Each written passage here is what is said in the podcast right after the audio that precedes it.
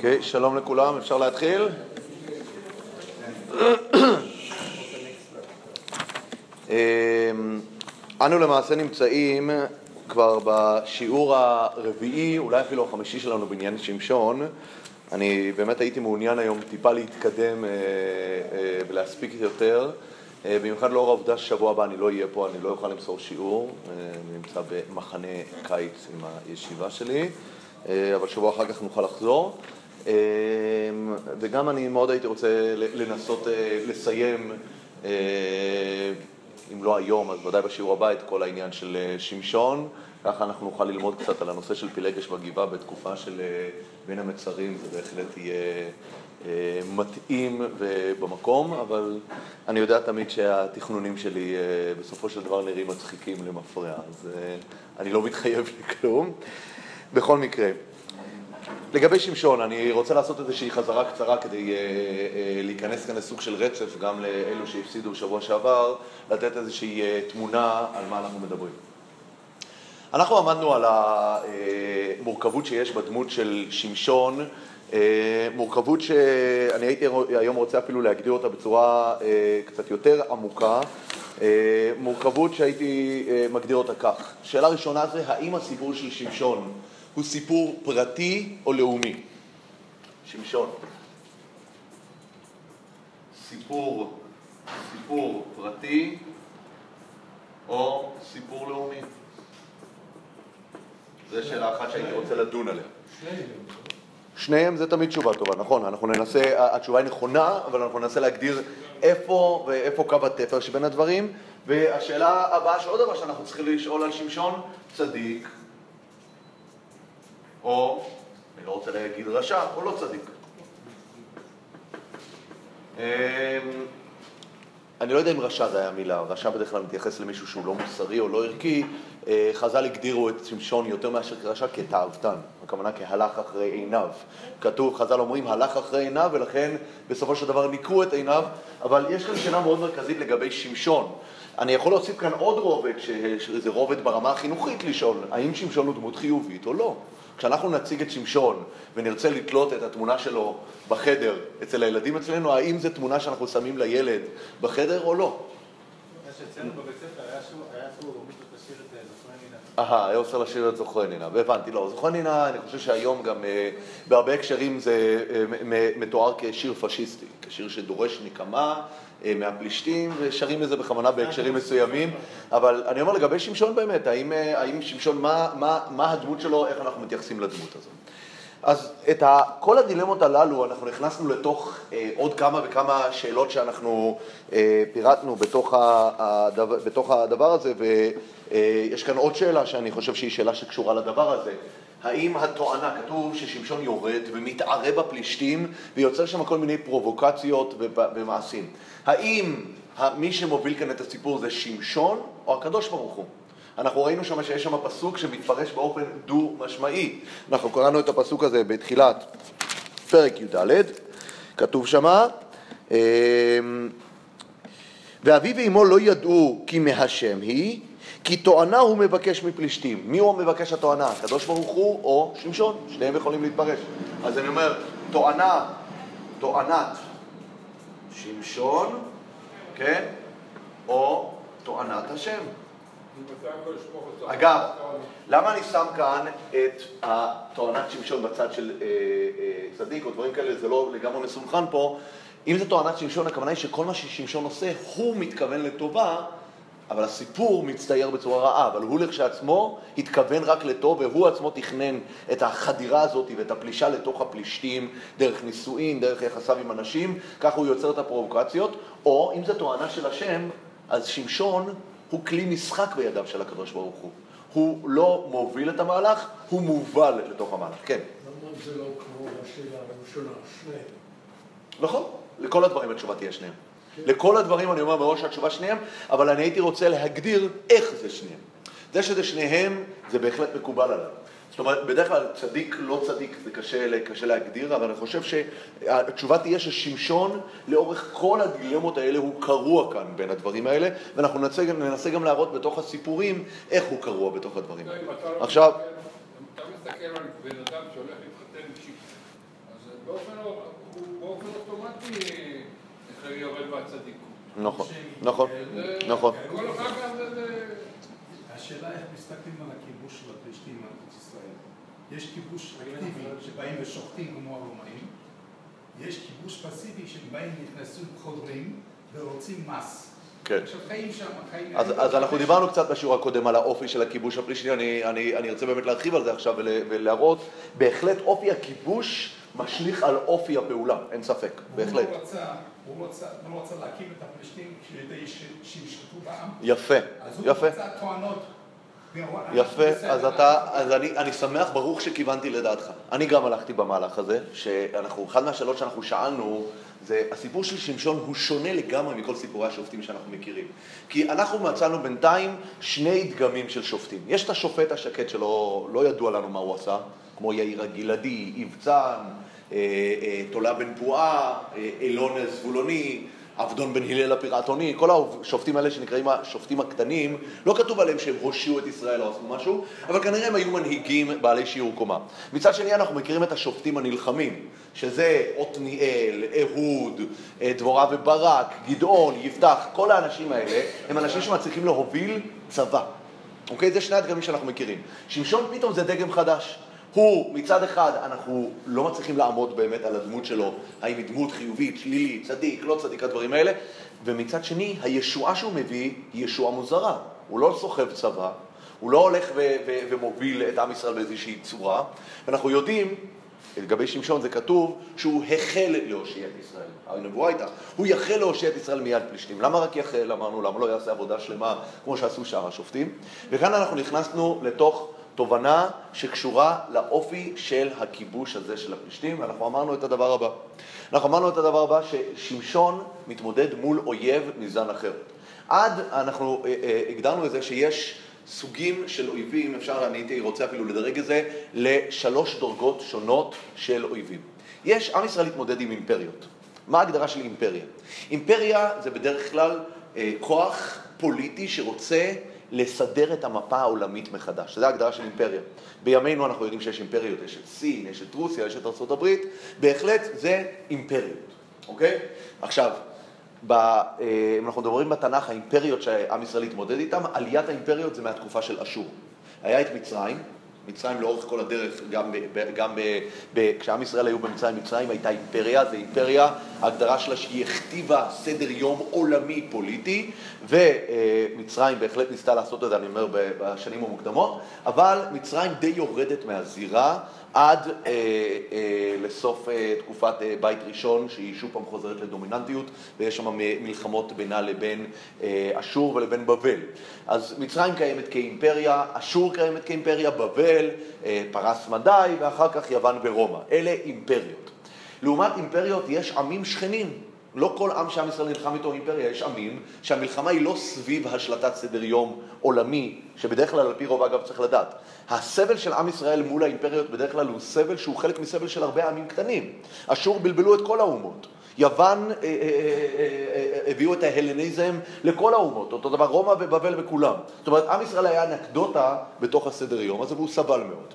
יש עמים שאצלם הסכסוך הוא סכסוך על אינטרסים, בדרך כלל זה סכסוכים טריטוריאליים. לדוגמה, עם ישראל תקופה ארוכה מתמודד מול שלושת האויבים הטריטוריאליים הגדולים של עם ישראל זה עמי כנען עצמם, שעם ישראל לקח להם את הטריטוריה, והסכסוך עם עמי כנען מסתיים אצל דבורה וברק. אנחנו ציינו שזו הסיבה שיש שם שירה.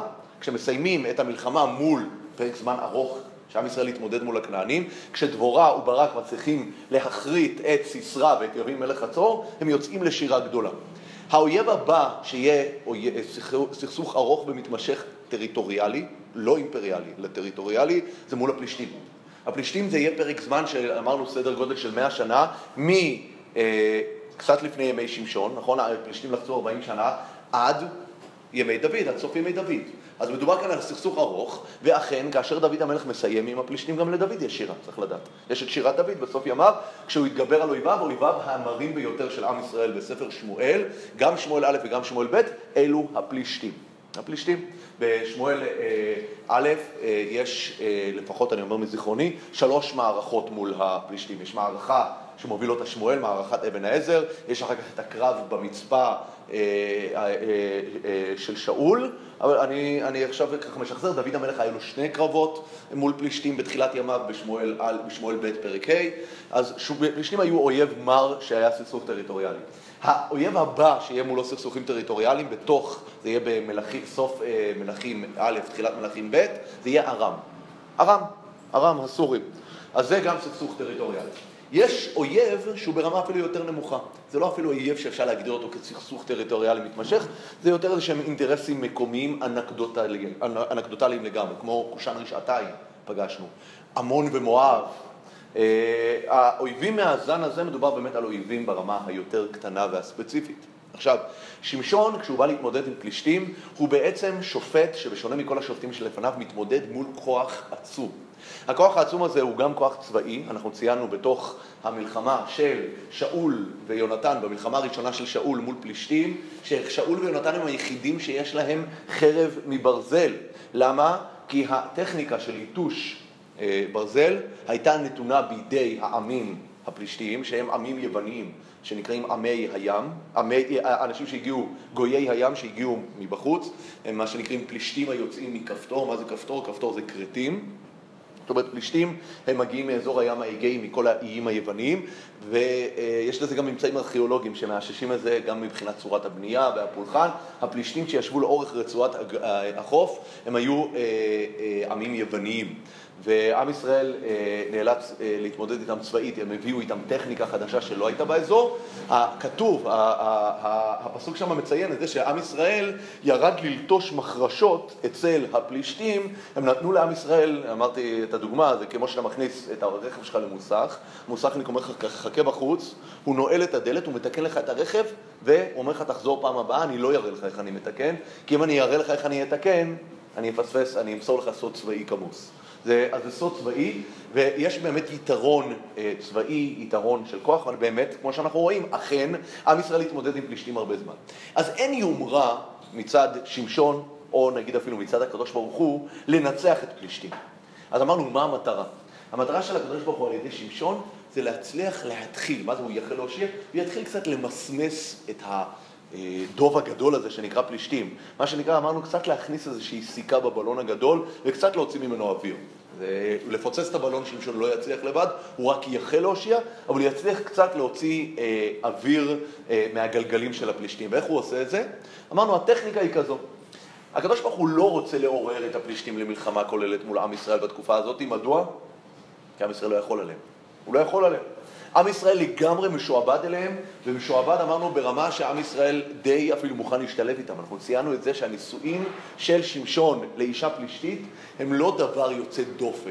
הם לא נתפסים כאן, לפחות בסיפור, כאיזשהו משהו יוצא דופן שלא עושים אותו. יש כאן כל מיני סיפורים שמתגלגלים, אבל לכשעצמו, הכתוב לא מביע כאן איזושהי... אה, אה, אה, התפ... לא מציין. את העובדה הזו כעובדה לא מצויה. ההורים שלו מאוכזבים. הם מציינים את זה. אומרים, האין אישה בכל אחיך ובכל בני עמי, כי לקחת לך אישה מבנות הערלים. אז ההורים שלו תמהים על זה, אבל זה נראה, זה נראה כסוג של תופעה לא יוצאת דופן. אנחנו מדברים כאן על כיבוש שנמצא שם, הוא נוכח שם. אנחנו נראה בפרק הבא, שעוד מעט אנחנו נקרא אותו, שכאשר הפלישתים באמת כועסים על שמשון, אז הם דורשים מיהודה להזכיר אותו, ועולים שלושת אלפים איש מיהודה להסגיר את שמשון. זאת אומרת, מה, מה גורם לבני יהודה להסגיר את שמשון? הם יודעים, יש לנו כאן איזשהו טראבל מייקר. יש כאן מישהו שעושה בעיות, מישהו שאנחנו לא יכולים להרשות לעצמנו, בני יהודה, שהוא יערער את כל מערכת היחסים שכל כך חשובה לנו מול הפלישתים, ולכן עדיף לנו להסגיר אותו לפלישתים. ככה, ככה, זו, זו התמונה שמצטיירת. אז איך פותרים את הבעיה הזאת? איך מצד אחד מוציאים את האוויר מהגלגלים של ה... אה, אה, הדבר המפחיד הזה שנקרא פלישתים, בלי לגרום לעימות כולל. זה הנוסחה שהקדוש ברוך הוא רצה לעשות לשמשון, לשלוח מישהו, להתערות בתוך הפלישתים באיזושהי צורה, על ידי נישואין, על ידי ממש התחברות טבעית, ועדיין להצליח על ידי כל מיני מהטלות, על ידי כל מיני מעשי תחבולה, לצון, אה, באיזשהו מקום, קצת למסמס את הפלישתים, קצת להוציא אותם מזולזלים. וזה באמת התפקיד של שמשון. אז בעצם אמרנו, התפקיד של שמשון, אנחנו הבאנו את הדוגמה מ... אה, אה, עמנואל מורנו, אה, זיכרונו לברכה, שלא מפרסמים את התמונה שלו, וחלק מהקונספירציות אומרות שיש לו אישה וילדים במקום אחר. זאת אומרת שהרבה פעמים לצורך שירות האומה אתה נדרש לתרום את גופך לעניין הזה, ושמשון נדרש לתרום את גופו לעניין הזה, להשתלב איתם ולחולל שמה לעשות, כמו שאמרנו, סוג, אה, כמו שהיה עם הסיפור של אבישי רביב, מעין שמפניה, מישהו שיעורר פרובוקציות בשטח. אז גם פה הוא צריך לעורר פרובוקציות בשטח מול הפלישתים. כשהוא הולך לעשות את זה, יש ניסיון עצום. כי בסופו של דבר הוא הולך לפעול בדרך הטבע, הוא הולך לעורר פרובוקציות. האם ההתחברות הזאת, דרך הטבע, דרך הנשים הפלישתיות, תמשוך אותו אליהם ותוריד אותו למקום הגשמי, או שהוא יצליח לעשות את כל הדבר הזה בצורה רוחנית? אנחנו ציינו בהקשר הזה ששמשון, האבא שלו משבט דן, ואימא שלו משבט יהודה, שאנחנו הסברנו שבוע שעבר את ההבדלים בין יהודה לדן, בדיוק בהקשר הזה של יהודה פועל בצורה על-טבעית, לעומת דן, שהוא שבט ששייך לבני אה, אה, יוסף, לשפחת רחל, שפועל בדרך הטבע, זה חלק מהדבר של שמשון, יהודה או דן, או דן, כל הדברים האלה. מה שאני הייתי רוצה היום, אה, אה, אה, סליחה, רק כדי להשלים את התמונה, אנחנו גם ציינו בהקשר הזה שזו בדיוק החידה של האריה והדבש שכל כך נתן לה משמעות. כי האריה בסופו של דבר מסמל את, ה, את, ה, את הכוח הטבעי, את הירידה לתוך הטבע, כאשר השאלה היא האם הירידה וההתעסקות עם האריה הגדול הזה, עם הפלישתים, בדרך הטבע, האם תוציא מתוך הדבש או לא. ולמעשה שמשון בדרכו לפלישתים, הוא מצליח לקרוא את האריה, רואים שם את הכוח הפיזי העצום שלו. רואים שם את הכוח הפיזי העצום שלו כאשר הוא חוזר אחרי שנה, והוא רואה שבתוך אותו דבר שמבטא את הפעולה הפיזית העצומה שלו, יוצא מתוכו דבש, יוצא מתוכו דבש, אז הוא בסופו של דבר יודע להגיד לעצמו, בהקשר הזה, כן, יש לי את היכולת לעשות את זה, אני מאמין שאולי אני אצליח לעשות את זה. וכשהוא יורד לפלישתים, אגב, והוא מערב אותם, והוא משתף אותם בחידה הזאת, באיזשהו מקום הוא עושה להם איזה סוג של תרגיל, הוא כאילו צוחק עליהם מאחורי הגב שלהם. הוא אומר להם, האם אתם תצליחו להבין שבאמת מי האוכל, מי זה האוכל כאן בתרגום? מהפלישתים יצא אוכל, מה זה אוכל? אוכל זה דבר שאוכלים אותו, נכון? האם הפלישתים, שהם האריה הגדול שצריך לבלוע אותנו, אני אצליח לגרום להם להיות אוכל אחד שאוכלים אותו, ומהעז אתם הפלישתים העזים הגדולים, יצא מתוק, יצא דבש בסופו של דבר שאני, כמו דבש, אני יכול ללקק, ללקק בכפית. או כמו שאומרים, יש את הביטוי היום, האם שמשון יצליח לאכול אותם בלי מלח? זה בסופו של דבר מה שהוא מצליח אה, אה, באיזשהו מקום להעביר להם את הסיפור הזה. לא מצד שייקח אישה בשבילם? מה זה? לא, זה מאישה? גם, זה יכול להיות, עוד פעם, זה שיקח מהם אישה זה לא הנושא, הנושא זה זה שהוא יצליח לקחת את האריה הגדול הזה, למסמס אותו. למסמס אותו. אריה הרי ודבש זה לא דבר שהולך ביחד, אריה זה דבר מפחיד, נכון? אריה ישאג מי לא יירא, ודבש זה, דבש זה פרו הדוב, אוכל דבש, זה, דבר נחמד, דבר נעים, זה לא, זה לא משהו שעכשיו, אה, אה, אתה, אתה, לא, אתה, לא, אתה לא שם דבש ליד האריה. היכולת להוציא את ה, מהעז את המתוק ומהאריה את הדבש, זה מגיע מהמקום פה שבעצם הניסיון הגדול של שמשון זה ללכת לפלישתים ולהצליח להוציא את הדבש מתוך הדבר הזה. והרעים האלה, לא סתם רעים, ראינו שהחידה הזאת הופכת לאיזושהי תקרית דיפלומטית. היא הופכת לאיזושהי תקרית דיפלומטית דווקא מתוך המקום הזה, שכנראה באיזשהו מקום הם מבינים את המשמעות העמוקה של החידה הזו. הם מבינים את המשמעות העמוקה של החידה הזו, ולכן חשוב להם, אין, אין ספק שגם לחידה הזאת יש משמעות אמיתית פה.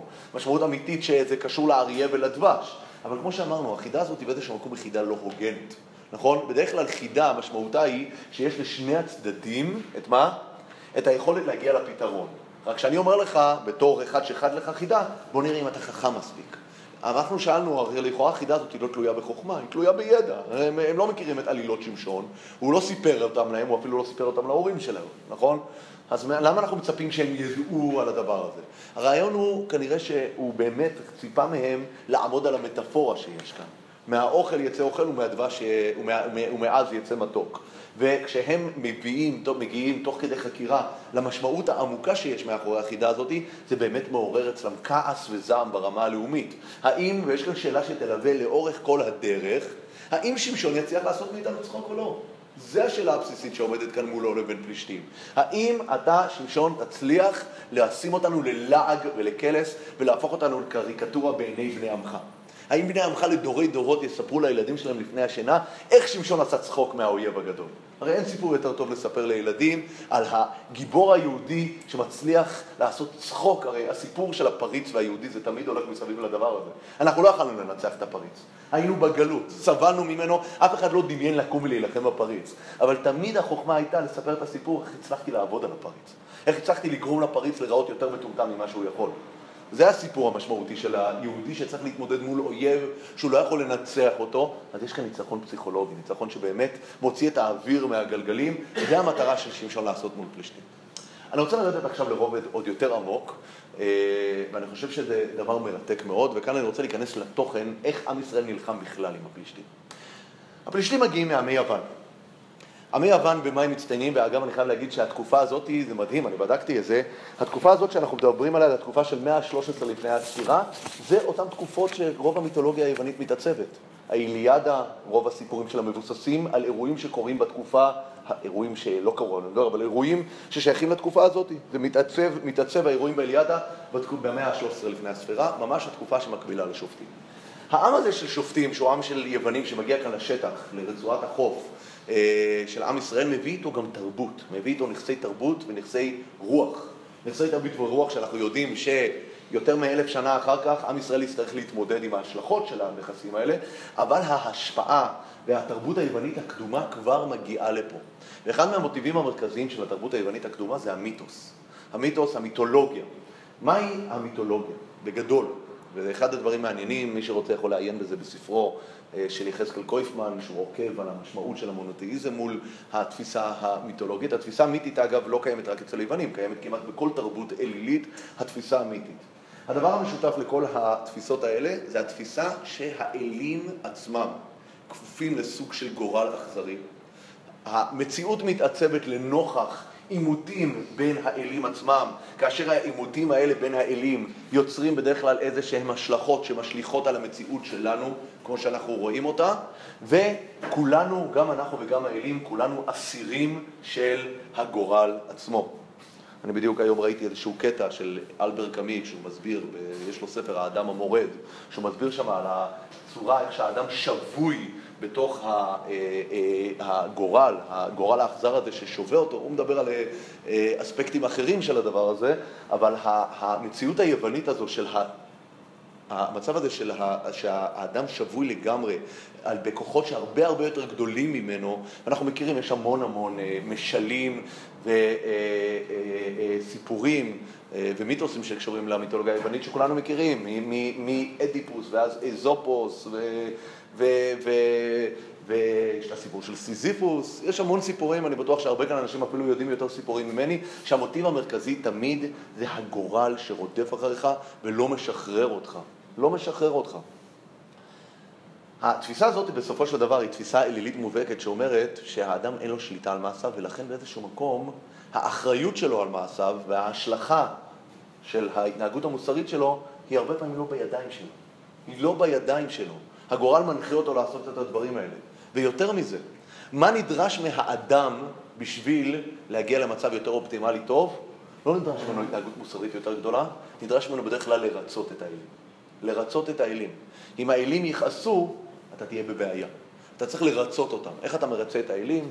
זבח, קורבן, מנחה, כל מיני, דבר, כל מיני דברים.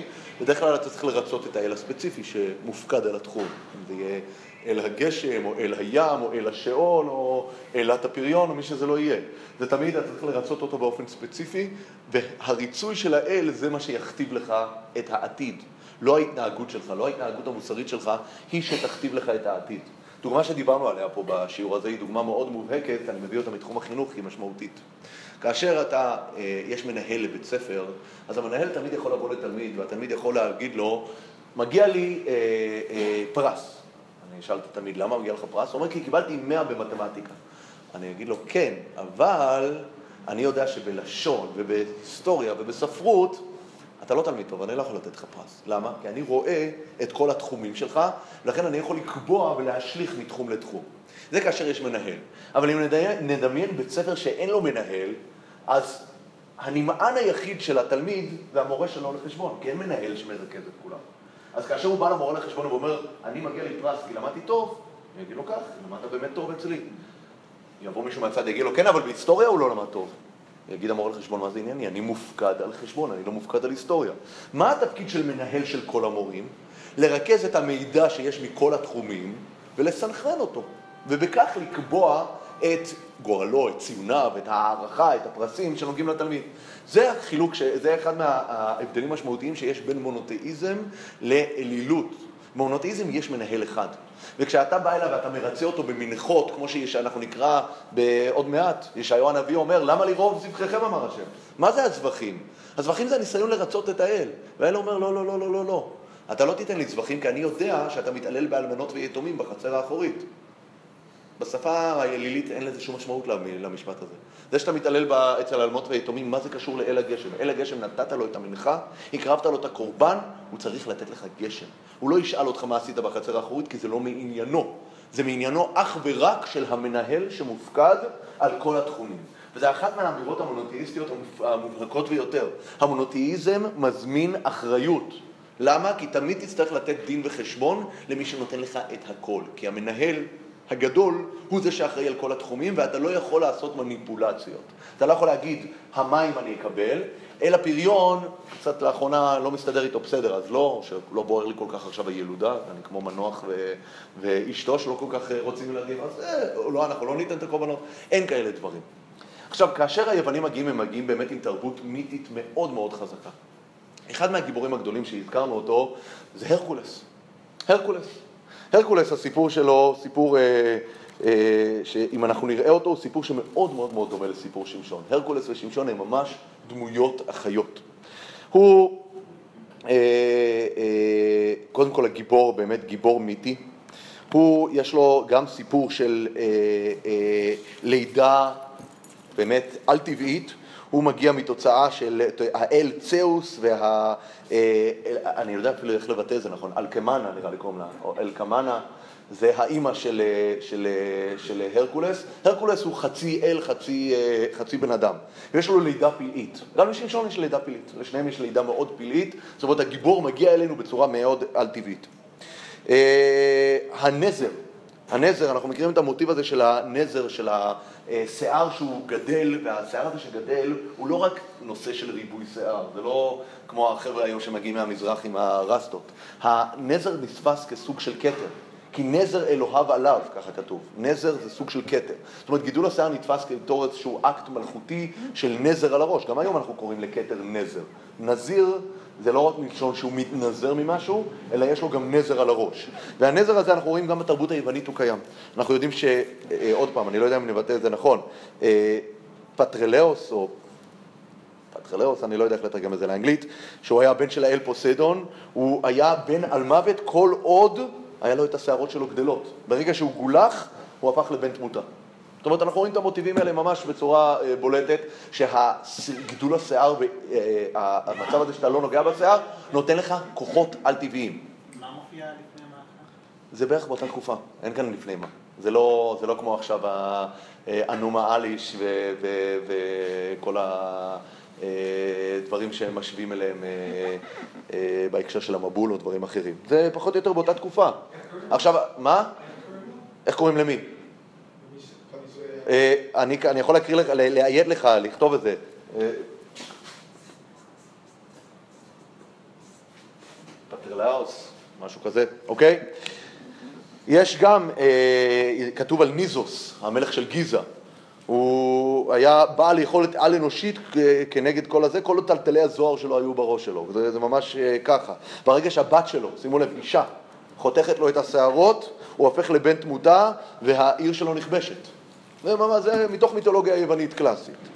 הומרוס, אה, אה, אה, מדבר, אגב, כשהוא מדבר על החיים, על חלק מהיוונים, הוא קורא להם ארוכי השיער. זאת אומרת, היה מוטיב של גידול שיער מאוד משמעותי ואופייני בעמים האלה.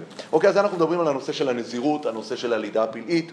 הריגת האריה, הריגת האריה יש שפע של דמויות יווניות שהורגות אריות. יש את, בראשון ראשון להם כמובן, זה הרקולס בעצמו שהורג את האריה מנימיה, אבל יש גם את פיליוס ואדיפוס בעצמו הורג ספינקס בצורת אריה. אדמטוס, בלרופון, אוריון, אה, כולם, אה, המוטיב הזה של להכניע אריה לבד הוא מוטיב מאוד מובהק של גיבור יווני.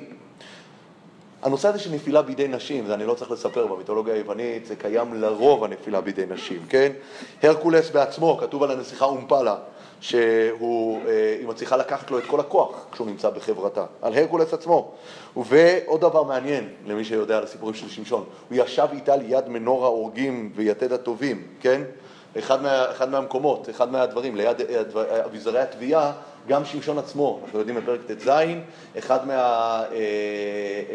מהדברים שאמורים לגרום לו לאבד את הכוח שלו, זה כשהוא נמצא ליד, קושרים לו את השיער במנור ההורגים. עמודי שמשון, הרקולס בעצמו, מסופר שהוא לפת שני עמודי אבן ענקיים וחיבר אותם ביחד, ואיך הם נקראים עד היום?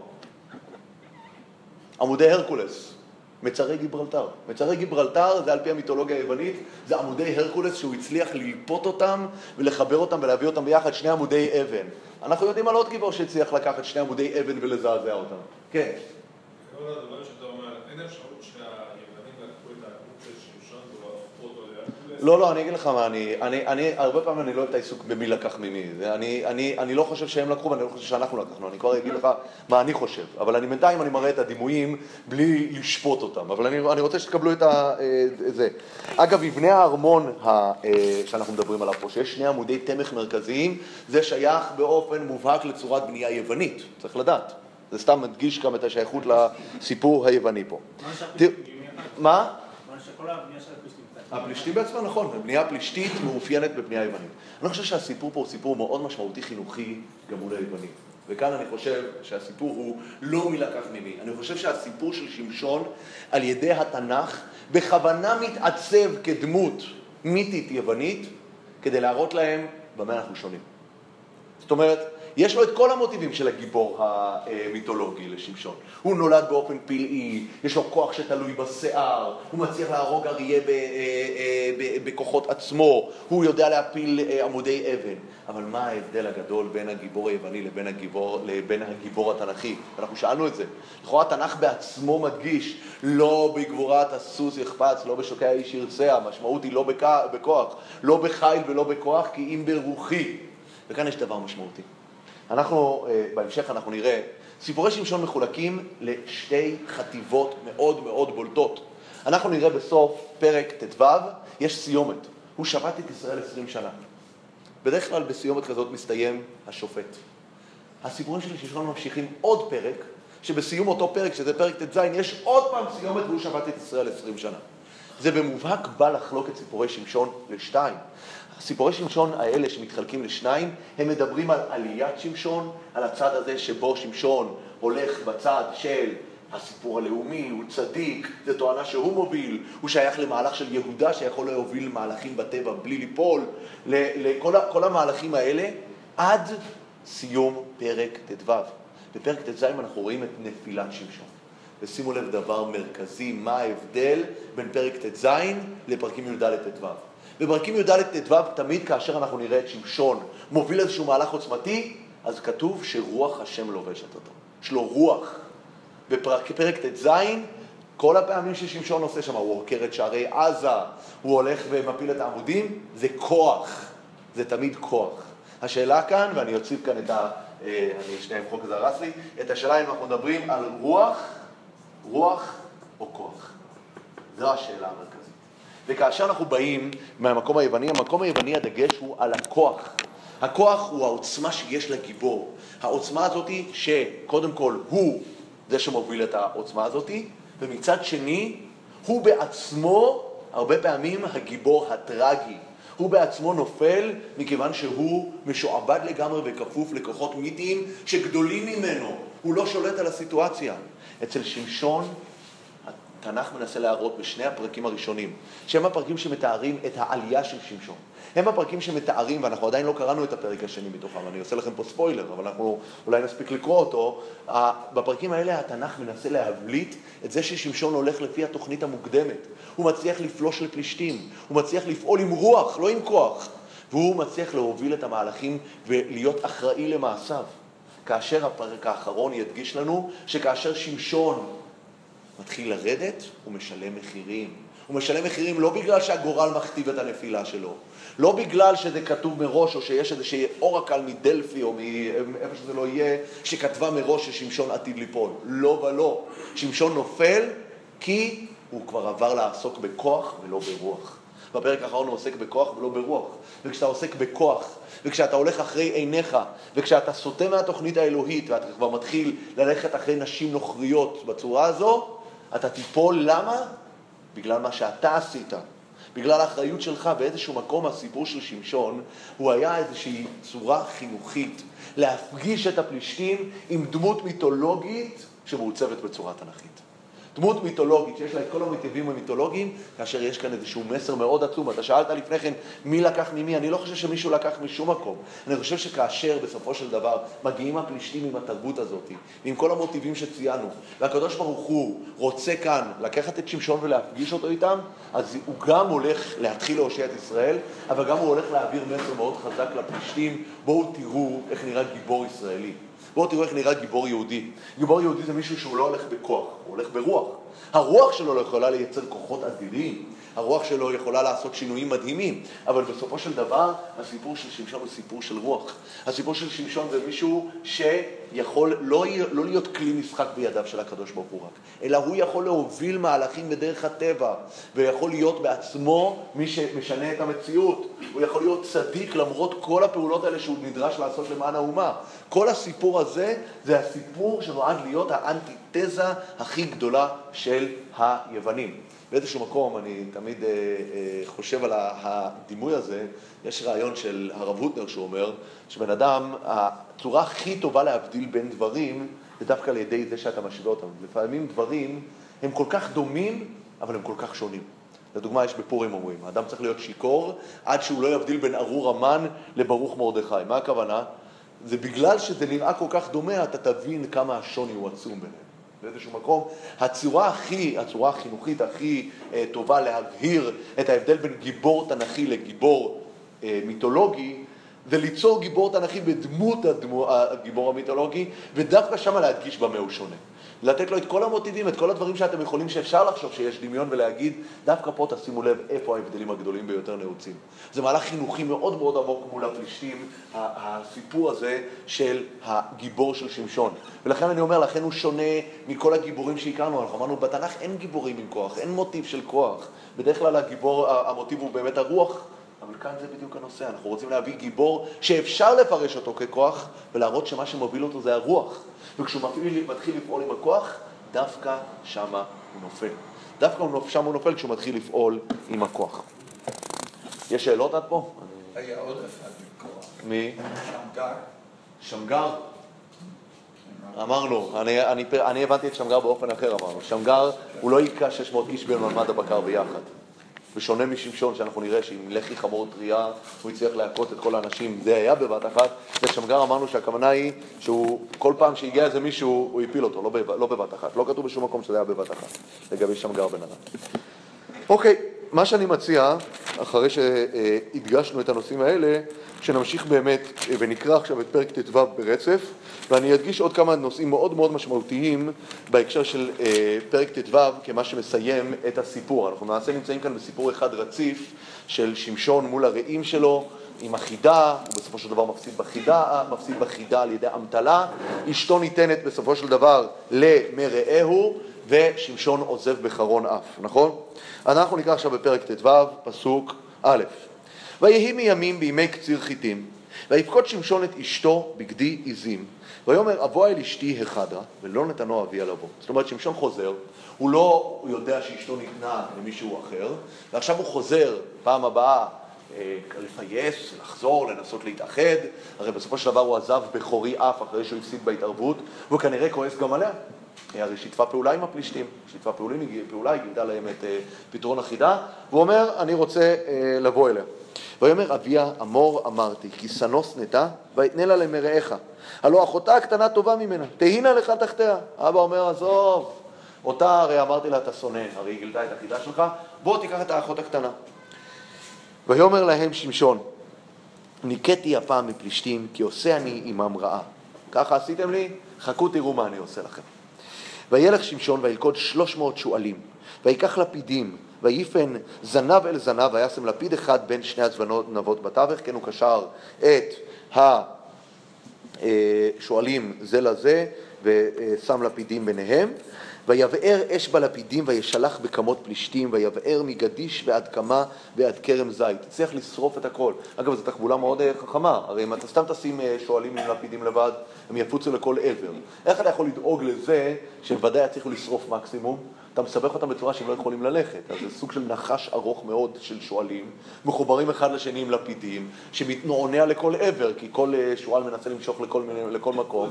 אז נחשוב על דינמיקה של אה, אה, אה, נחש שמורכב מ-300 גורמים עצמאיים שמנסים למשוך כל אחד לכיוון אחר, כמה בלגן והרס דבר כזה יכול לזרוע בשדות פלישתים. ויאמרו פלישתים, מי עשה זאת? ויאמרו שמשון חתן התמני, כי לקח את אשתו ויתנה למרעהו. ויעלו פלישתים וישרפו אותה ואת אביה באש. בסופו של דבר, פלישתים מתנקמים באישה ובאביה, הרי ציינו שבפרק הקודם הם מאיימים לשרוף אותה באש, עם מה? אם היא לא תגלה להם את פתרון החידה, בסופו של דבר הם אכן שורפים אותה באש, לא מהסיבה הזאת בכלל, אלא מהסיבה שבגלל החתן שלהם, החתן הסורר הישראלי, אה, נשרפו להם כל השדות. ויאמר להם שמשון, אם תעשון כזאת, כי אם ניקמתי בכם, ואחר אחדל, זאת אומרת, כאן זה נראה, אגב, שזה נראה, נראה, נראה כאילו מאיים עליהם מראש, אבל זה, זה כנראה נאמר אחר כך. זאת אומרת, בגלל שעשיתם את הדבר הזה, עכשיו אני, אלח, אני אמשיך לנקום בכם. ויח אותם שוק על ירך מכה גדולה, וירד וישב בסעיף סלע איתם. יורד ויושב ומתבודד באיזשהו מקום. ויעלו פלישתים ויחנו ביהודה, וכאן פתאום מתחיל מלחמה. כן.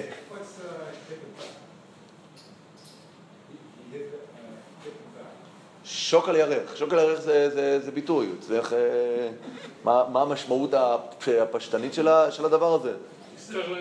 מה? כן. אה, וירד וישב בסעיף סלע איתם. יורד באיזשהו, יושב באיזשהו אה, אזור מבודד.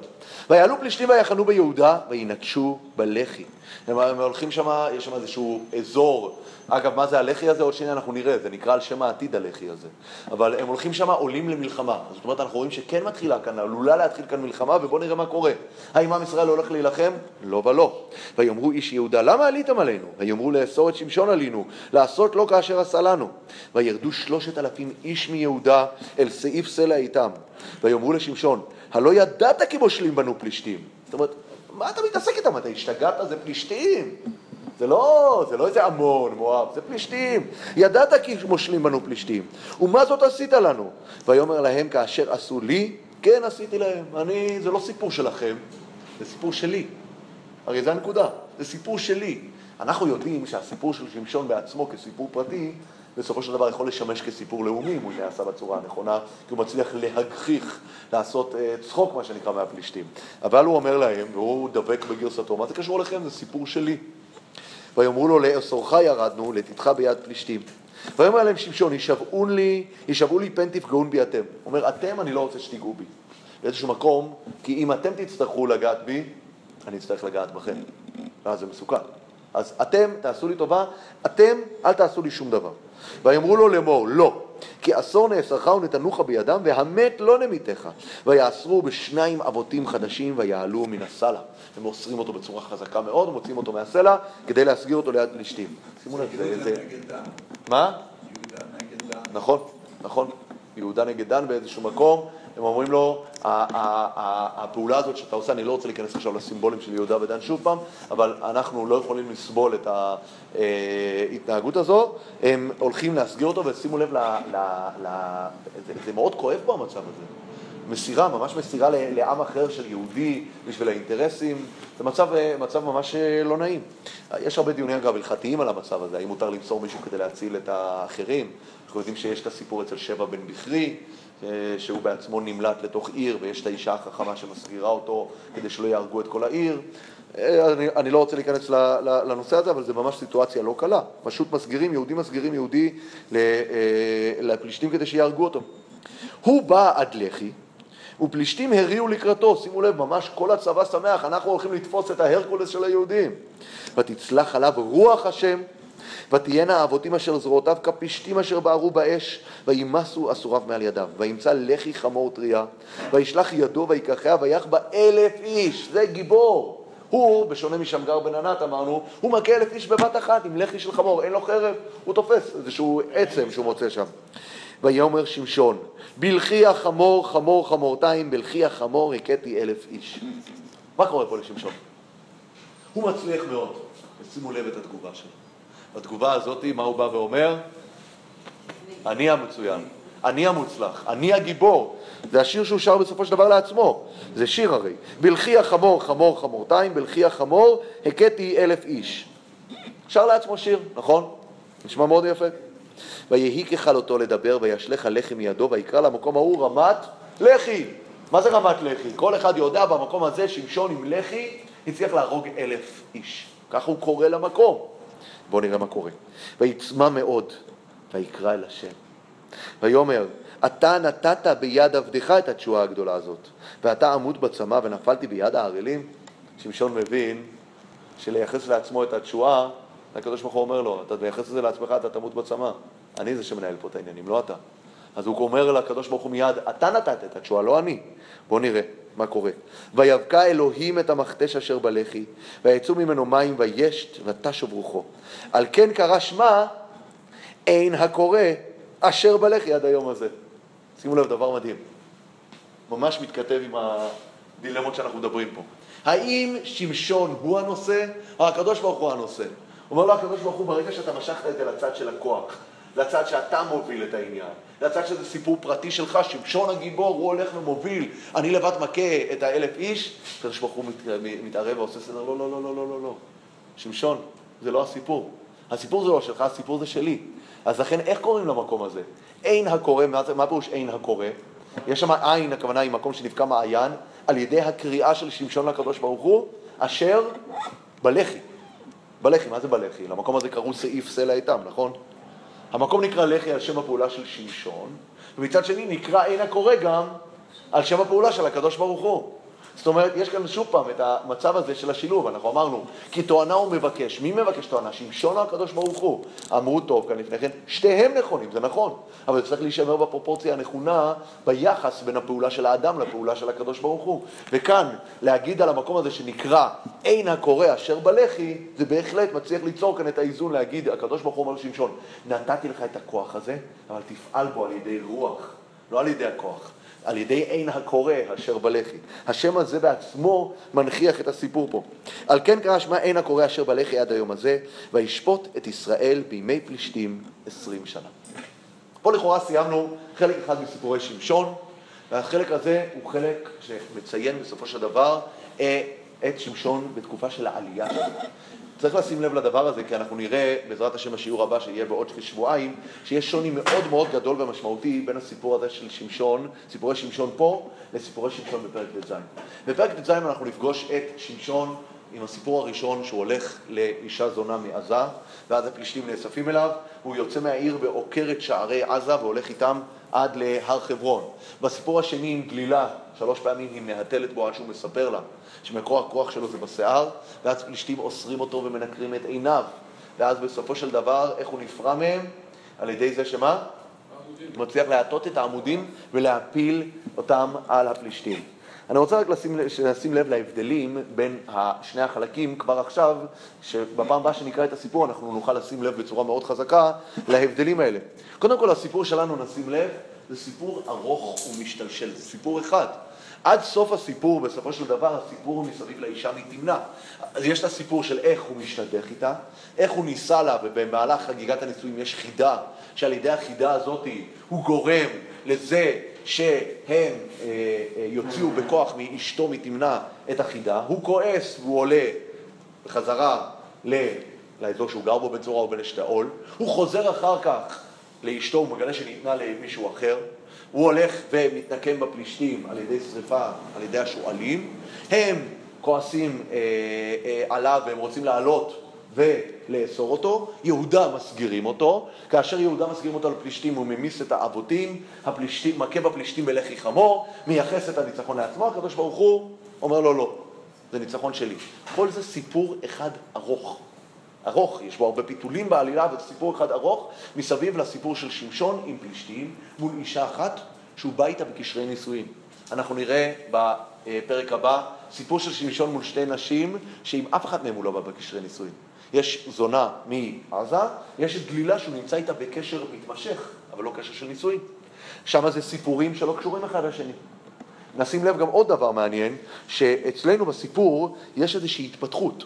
בהתחלה יש את השלושים הרעים מפלישתים שהוא מתעסק איתם, אחר כך הוא מתעסק עם שלוש מאות שועלים, ובסופו של דבר יש שלושת אלפים איש מיהודה. המוטיב הזה של השלוש הזה הוא לא סתם, הוא מוטיב שגדל.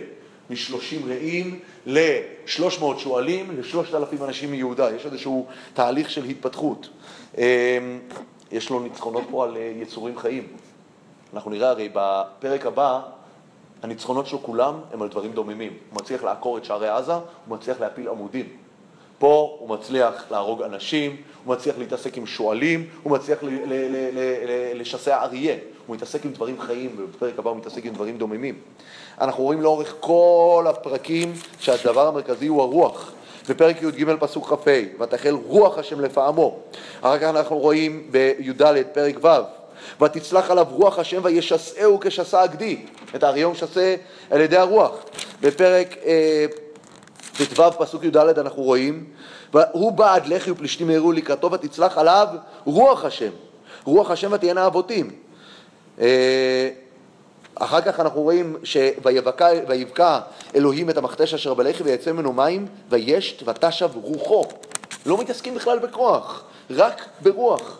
הנושא הוא רק אה, אה, אה, על ידי הרוח, לא בכוח כי אם ברוח. בפרק הבא אנחנו נראה קודם כל שהסיפור הזה, סיפורים קצרים ללא רצף. אין רצף ביניהם. יחסים מזדמנים. הניצחונות, אגב, ניצחונות לא חד משמעיים. ופעם אחת הוא לא מצליח לעשות לפלישתים שום דבר כשהוא עוקר את שערי עזה. הוא עוקר את השערים, הוא עשה כאן איזשהו מופע גדול, הוא לא פגע בפלישתים בכלל. ובפעם השנייה עם גלילה הוא נופל ביד פלישתים. הוא נופל ביד פלישתים. אמרנו דברים אה, דוממים, ושם בכל המקומות הביטוי המרכזי הוא הכוח. הוא הכוח, הכוח הוא הדבר שמוביל. אנחנו נראה בעזרת השם בשיעור הבא, נסיים את הסיפור של שמשון, ננסה לראות בסופו של דבר את המקבילות הקיימות בין החלקים השונים של שמשון, ננסה גם להגיד כמה מילים על הסיפור של שמשון והנשים, ובעזרת השם נוכל להתקדם הלאה לקראת סיפורי הסיום של ספר שופטים. תודה.